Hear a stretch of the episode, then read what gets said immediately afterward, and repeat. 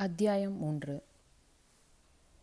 அப்பா சரையு ஆண்டியை முன்னாடியே உங்களுக்கு தெரியுமா? சந்தனா சந்தோஷத்தில் கூவினாள். சரையு சிறு வயதிலிருந்தே என் மனதிற்கு நெருக்கமான தோழி. அப்படித்தானே சரையோ? என்றான். ஆமாம் என ஆமோதித்தாள் சரையு. நேரமாகிவிட்டதே வீட்டில் கணவர் என இழுக்க? வீட்டில் எல்லோரும் இந்தியா போயிருக்காங்க. நீங்கள் கிளம்புங்க நான் கடைக்கு போகணும். இந்தியா கடைனா நாங்களும் வரோமே. ரைஸ் குக்கரும் பொடி வகைகளும் வாங்கி வச்சுருக்கோம். இவன் வர லேட்டானா அதை வச்சு சமாளிச்சுப்போம். சாரி பின்னி. இனிமேல் சீ சீக்கிரம் வந்துடுறேன். இருந்தாலும் உங்களுக்கு பிடித்த நொறுக்கு திணியை வாங்கிட்டு ரூம் போவோம். நானும் கடையை பார்த்தாப்புல இருக்கும். என்றபடி காந்த புன்னகை புரிய சிறையும் மனதில் நினைத்து கொண்டாள். இவனோட சிரிப்பில் இருக்கிற கவர்ச்சி கடுகளவும் குறையலை. டாக்ஸியை அழைக்க முயன்றவனை தடுத்து தனது காரில் அழைத்துச் சென்றாள் கார் பின் சீட்டில் இருந்த சிண்டுவின் கார் சீட்டை கழற்றி அவர்கள் அமர்வதற்கு இடம் பண்ணி கொடுத்தாள். வா? பிஎம்டபிள்யூவா நீ கோல்டன் கலர் பென்ஸ் வச்சிருப்பேன்னு நினச்சேன். வரலட்சுமியும் சந்தனாவையும் பின்னிருக்கையில் அமர வைத்துவிட்டு சுவாதீனமாக முன்னிருக்கையில் அவள் அருகில் அமர்ந்தான். ஸ்ரீவைகுண்டத்தில் அவன் காரை ஓட்ட அவள் ஓட்டை வாயை சலசலத்து கொண்டே வந்தது இருவருக்கும் நினைவுக்கு வந்தது. விஷ்ணு உன் வண்டியில் பிரேக் எப்படி போடுவ? கியர் எப்படி மாற்றுவ ரெண்டு பிரேக் இருக்கே இந்த ஹேண்ட் பிரேக் எப்போ போடணும்? போன்ற அதிமுக்கியமான கேள்விகளை சரையு கேட்க அவனும் கொஞ்சமும் சலிக்காமல் பதில் சொல்வான்.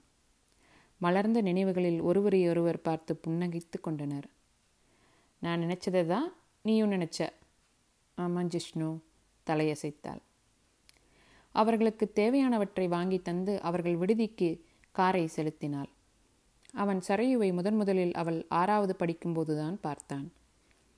ஸ்ரீவைகுண்டத்தில் அவன் உடன் படித்த நண்பன் வெங்கடேஷின் வீட்டிற்கு விடுமுறைக்கு சென்றபோது அறிமுகமானாள். சரையு லாவகமாய் கார் ஓட்டும் அழகினை ரசித்தவன் அவளை எடை போட்டான் சரையு இயல்பாகவே சந்தன நிறம்.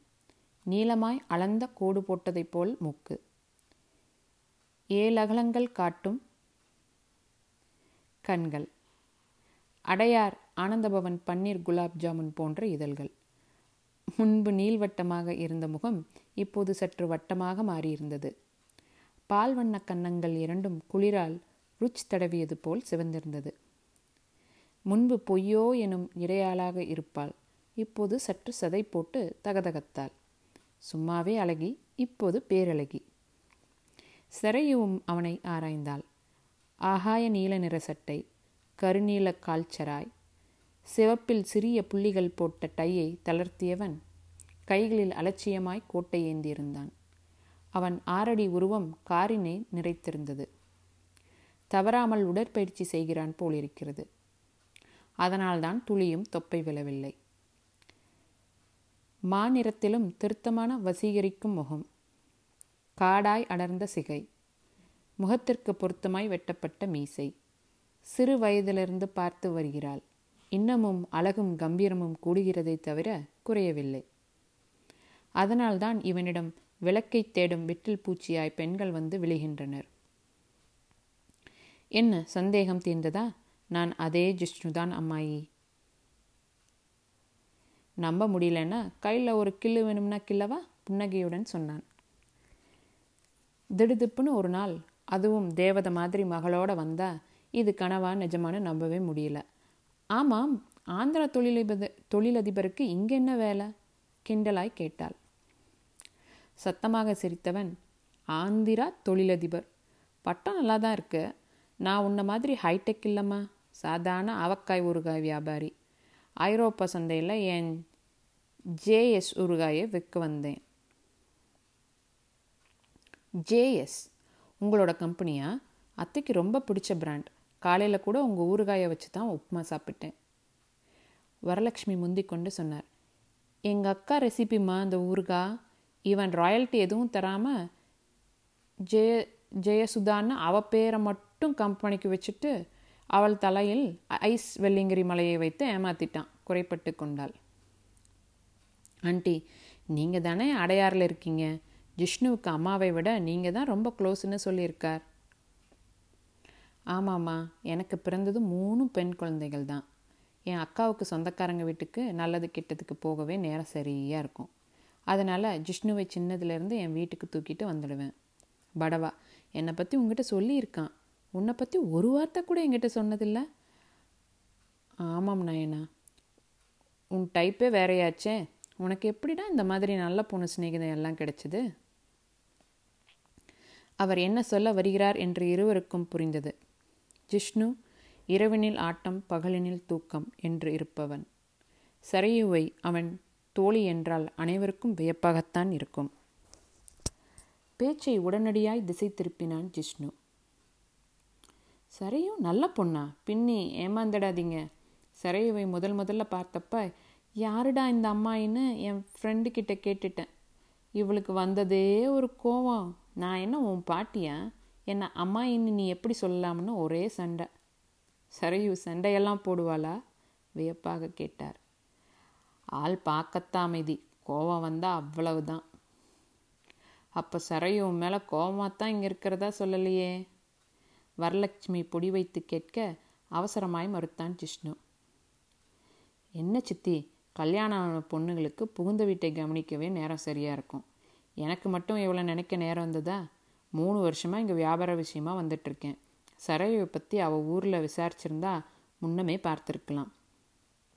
நீ எங்கே வேலை பார்க்குற சராயு? தான் வேலை செய்யும் நிறுவனத்தை பற்றி சொன்னாள். உன் கணவர்? இழுத்தான். அங்கிள் பேர் ராம் டாக்டர் முந்திக்கொண்டு பதில் தந்தாள் சந்தனா. மகளின் தலையை கலைத்து செல்லமாக விளையாடியவன் ராம் எந்த ஹாஸ்பிட்டலில் வேலை செய்கிறார்? ராம் வேலை பார்க்கும் மருத்துவமனையை பற்றி சொன்னாள். ஃபேமஸான ஹாஸ்பிட்டல் தான். குழந்தை பேர் என்ன? அபிமன்யு. அபிமன்யு. அபிமன்யு. பேரை சொல்லி பார்த்தான். Nice name. அபின்னு செல்லமாக கூப்பிடலாம். நாங்கள் சிண்டு சிண்டுன்னு கூப்பிடுவோம். கேள்வியாக முகத்தை சுருக்கினான். ராமுக்கு அந்த பேர் ரொம்ப இஷ்டம். வயத்தில் இருக்கிறப்பயே சிண்டுன்னு பேர் வச்சுட்டார். ஸோ ஸ்வீட் அப்புறம் நீயும் வழக்கமான குடும்பத் தலைவியாகிட்ட கணவனே கண் கண்ட தெய்வமா? அப்படி இல்லை ஜிஷ்ணு. இப்போல்லாம் ராமுக்கு பிடிக்கிறது தான் எனக்கும் பிடிக்குது. அவருக்கு பிடிக்காது எனக்கு பிடிக்கல. உன்னை இப்படி பார்க்கறது எனக்கு ரொம்ப சந்தோஷமாக இருக்குது நிறைந்த மனதுடன் சொன்னான். என்னை பற்றி மட்டுமே கேட்டுட்டு இருக்கீங்களே? உங்களை பற்றி சொல்லுங்கள் உங்கள் மனைவி எப்படி இருக்காங்க? அவங்க பேர் சாரி மறந்துட்டேன். மன்னிப்பு கேட்கும் பாவனையில் சொன்னாள் ஜமுனா. ஜமுனா என்ன செய்கிறாங்க அவங்கள ஏன் கூட்டிகிட்டு வரல? ஷீ இஸ் கேரியிங் அடுத்த மாதம் டியூ டேட் அதனால தான் கூட்டிகிட்டு வரல. ஓ என்ன ஜிஷ்ணு இது? நீங்கள் இப்போ அவங்க பக்கத்தில் இருக்க வேண்டாமா? இப்படி பொறுப்பு இல்லாமல் ஊர் சுற்றிட்டு இருக்கீங்களே. அதுதான் அடுத்த வாரம் போகிறோமே உனக்கு எப்படி நீ கன்சீவாக இருந்தப்போ ராம் உன் கூடவே இருந்தாரா சரையும்? எனக்கு மார்னிங் சிக்னஸ் அதிகமாக இருந்தது. சாப்பிட முடியாமல் ரொம்ப வீக்காக இருந்தேன். முடிஞ்ச போதெல்லாம் லீவ் போட்டுட்டு என்னை பார்த்துக்கிட்டார். எனக்கு டெலிவரி பார்த்ததே ராம் தான். விசிலடித்தவன் டாக்டரை கல்யாணம் செய்துட்டா இந்த மாதிரி நன்மையெல்லாம் இருக்கா? இருவரும் அவர்களது யோசனையில் ஆழ்ந்தனர். முதலில் வெளிவந்தது ஜிஷ்ணு தான் சைட் சீயிங் டூர் ஏற்பாடு செய்யணுமே. உனக்கு தெரிஞ்ச டிராவல்ஸ் இருந்தால் சொல்லு. அவர்களுக்கு பதிலளித்தவாறு வந்தவள் காரை அவர்கள் தங்கியிருந்த விடுதியின் முன் நிறுத்தினாள்.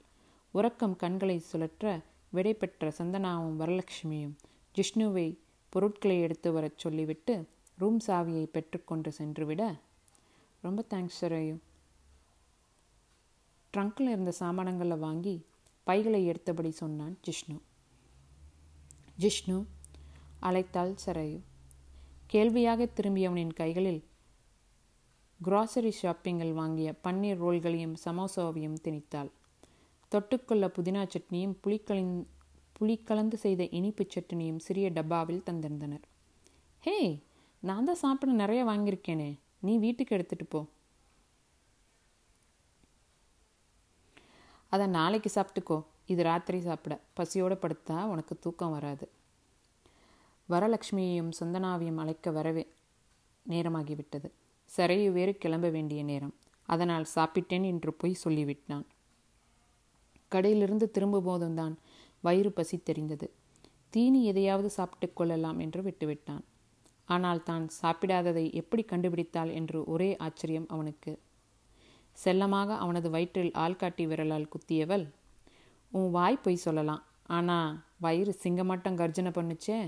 சாரி ஜிஷ்ணு உன்னை கட்டாயப்படுத்தி சாப்பிட வச்சிருக்கணும் என்றாள்.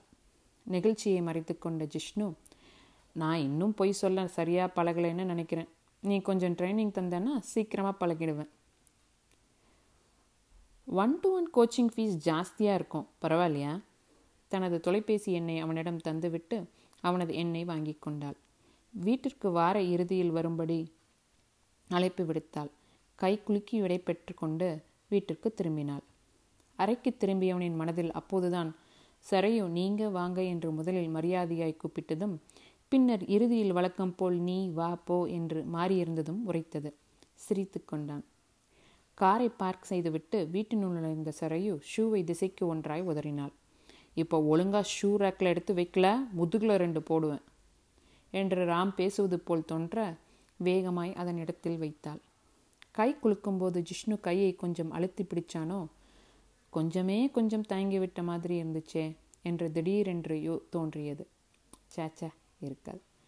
ஜிஷ்ணு ஆட்டம் போடுறவன் தான். நானே அவனை சென்னையில் பொண்ணுங்க கூட ரெண்டு தடவை பார்த்துருக்கேன். ஆனால் என்னை பொறுத்தவரை டீசெண்டாக இருப்பான் என்று சமாதானம் சொல்லி கொண்டாள். வெதுவெதுப்பான நீரில் அரைமணி அமிழ்ந்து எழுந்தாள். ராமை அழைத்தாள். மூன்று முறை மிஸ்டு காலாக விட்டு எடுத்தவனை எத்தனை தடவை உன்னை கூப்பிடுவேன்? யார் கூட டூயட் பாடிட்டு இருந்த என்று பாய்ந்தாள். குறிப்பாக சொல்ல முடியாது. டாப்ஸி அனுஷ்கான்னு ஏகப்பட்ட பேர். இடியட். நல்லா தூங்கிட்டு இருக்கவனை எழுப்பி கேள்வி கேட்குறத பாரு. நல்லா தூங்குறியா? எனக்கு தூக்கமே வரமாட்டேங்குது. ஏதாவது சின்ன தப்பு செஞ்சால் கூட மைண்ட் வாய்ஸில் நீ திட்டுறது தான் கேட்குது வீடு வெறிச்சுன்னு இருக்குது நான் உன்னை மிஸ் பண்ணுறேன் ப்ளீஸ் ப்ளீஸ். அத்தையும் சிண்டுவையும் கூட்டிகிட்டு சீக்கிரம் வாயேன். இதைத்தான் இதைத்தான் ராம் எதிர்பார்த்தேன். தான் அவளை மிஸ் செய்வதைப் போல் சரையு தன்னை மிஸ் செய்கிறாளா என்று பார்க்க அவனுக்கு ரொம்ப ஆசை. அது உண்மையானதில் அவன் உதட்டில் ரகசிய புன்னகை மலர்ந்தது. ஆஃபீஸில் வேலை இருந்தப்போ ஒரு ஃபோன் பண்ணியாட்டி குட்டி பிசாசு. இப்போ வேலை முடிஞ்சதும் கண் என்னை தேடுதோ இன்னும் ஒரு வாரம் நீ என்னை எவ்வளவு தேடுறேன்னு பார்க்குறேன் மனதில் நினைத்து கொண்டான். பின்னர் வாய் வார்த்தையாக இன்னும் ஒரே வாரம்டா. சமத்த வேலைக்கு போ. நாங்கள் உன்னை பார்க்க ஓடி வந்துடுறோம். சமாதானப்படுத்தி சரியவை தூங்க வைத்தான்.